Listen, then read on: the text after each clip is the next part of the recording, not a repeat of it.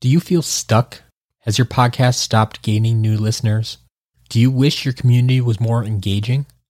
I know that a lack of engagement can make you feel like nobody cares about your podcast or nobody wants to hear what you have to say. But in most cases, that's simply not true. It's more likely that your loyal listeners just haven't found you yet. Your artwork, your titles, your descriptions haven't done enough to catch their eye. Now, I'm not here to sell you on an easy button. There will be some work involved, but the first step is to get another experienced set of eyes on your project. It can be difficult to objectively examine and evaluate your own work. So head over to thepodcastersguild.com and book a podcast audit. From there, we can work together to make sure your loyal listeners are able to find your show and understand why this is the show they've been looking for. Join me at thepodcastersguild.com and we'll get started today. Every podcast needs a website.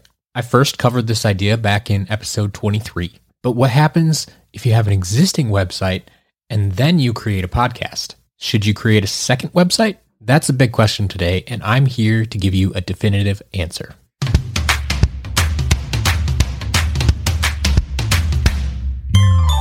Podcast Better is for you, the podcaster, or soon to be podcaster, who has a business, a cause, or a hobby that you're passionate about.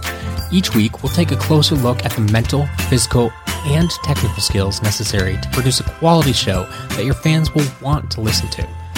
Thanks for sharing part of your day with me so that we can podcast better together.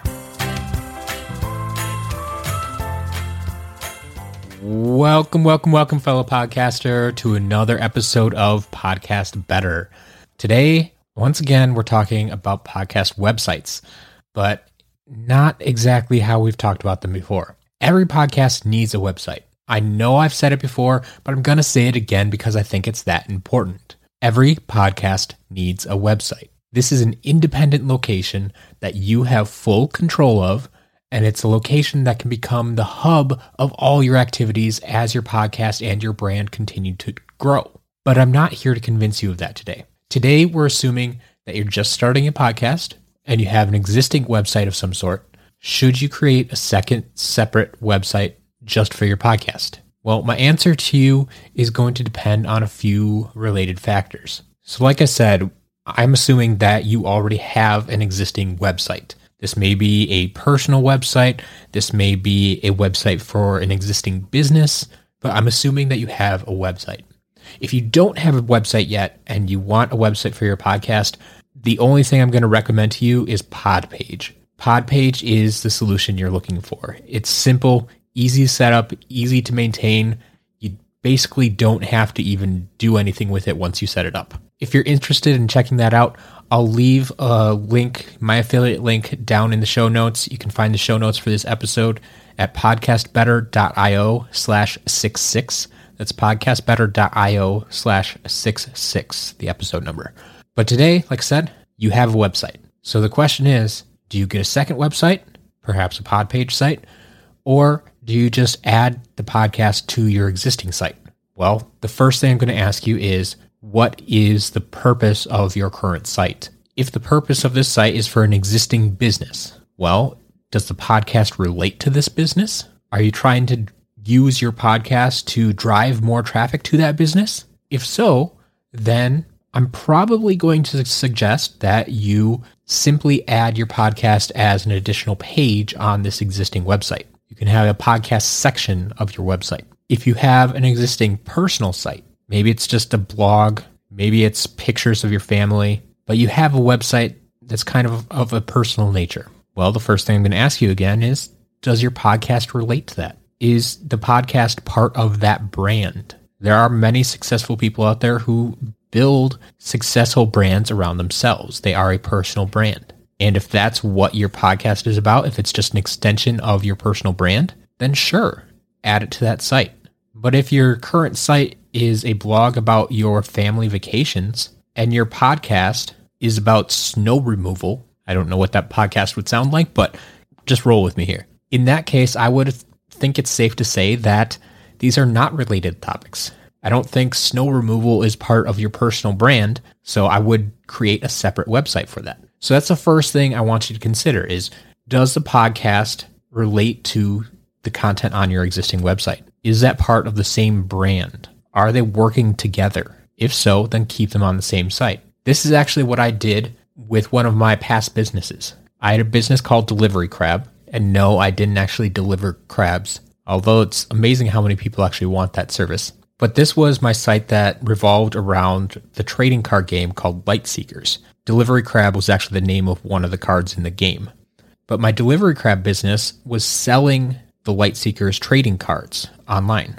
And I had built a podcast called Need More Buffs that talked about the Lightseekers trading card game. And the purpose of this podcast, first and foremost, was to help build community and engage with my audience. But ultimately, I wanted to drive those listeners back to my website, to my Delivery Crab website, so that they would buy the product. And so instead of creating a separate website for Need More Buffs, the podcast, I decided I was going to make that part of the Delivery Crab site because this works for me both ways then. Because if I get people onto the podcast portion of the site to listen to the show or to subscribe to the show, then they're going to start seeing links to buy the product right there as well. And it works in reverse. People who are coming to buy the product maybe from a Google search, they maybe searched and found my site, they're going to be there and see a link for the podcast. So this was a fantastic way to turn podcast listeners into buyers and buyers into podcast listeners. This is the perfect example of what I mean when I ask,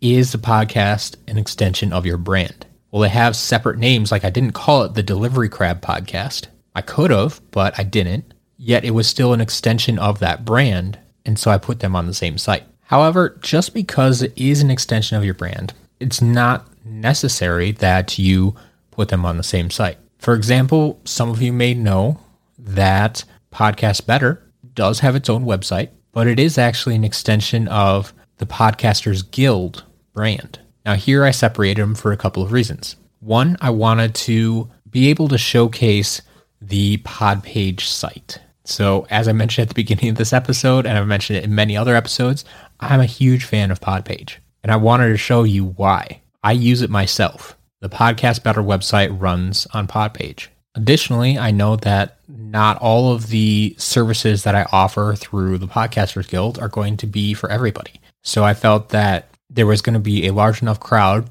that just cared about Podcast Better that I could serve with a separate site. Another reason you might consider separating the projects, separating the two parts of your brand, though, might simply be sort of logistical reason. Sometimes you might want to have blogs for both brands and you don't want to mix them. So, one of the easiest ways to do that is to create two separate sites. Or perhaps you want people to really know the podcast by itself. Or maybe your podcast already has a significant following and so you want to make sure that is the star of the show. And so you build a separate site just for the podcast.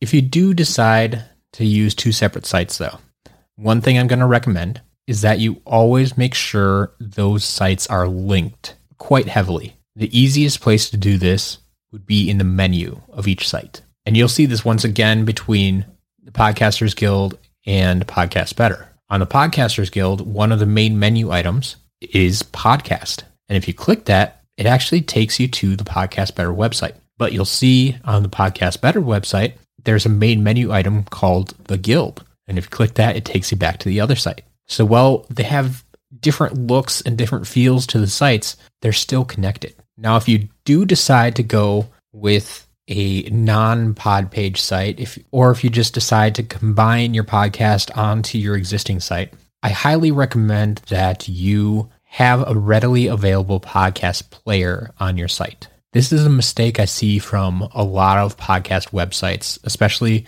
from brands that are not using a separate site for their podcast. They make it really hard to actually listen to the podcast on their website. Personally, I believe the podcast should be one of the main focuses of your website. For me, I would probably even put it on the front page of my website, some sort of podcast player right there up on the front page. Now, if that's not something you want to do for your brand, whenever you click on the podcast section of your website, the podcast player should definitely be right there. But I've seen too many sites where I go to the homepage, no podcast player. I click on the podcast link, no podcast player. I have to go scroll down, find an episode I want to listen to, click on that page, and then maybe if I'm lucky, I'll find a podcast player for that individual episode there. But then what happens when I'm done listening to that episode? Well, I have to go back, scroll through the list of podcast episodes again, click on another episode, play on that player for that individual page again. Wouldn't it be a lot better if you had a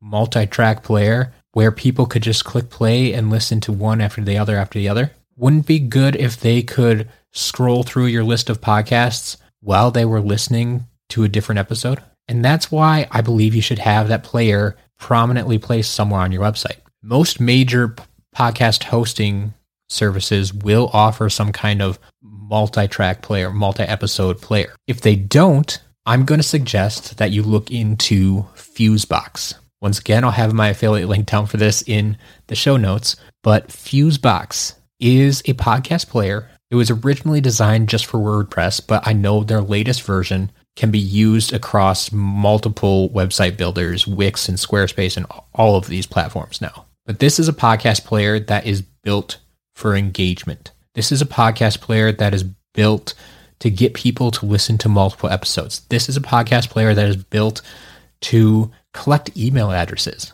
It was built by an online marketer, Pat Flynn, and it was built with online marketers in mind. He understands how much power podcasting has. He understands that people who are listening to one of your episodes will probably want to listen to a second and a third. He understands that people who are willing to sit there and listen to you for an hour a week will likely want to get more information from you and possibly sign up for your newsletter or any other emails you, you might be sending out. That is honestly one of the biggest frustrations for me when I go and visit other people's podcast websites.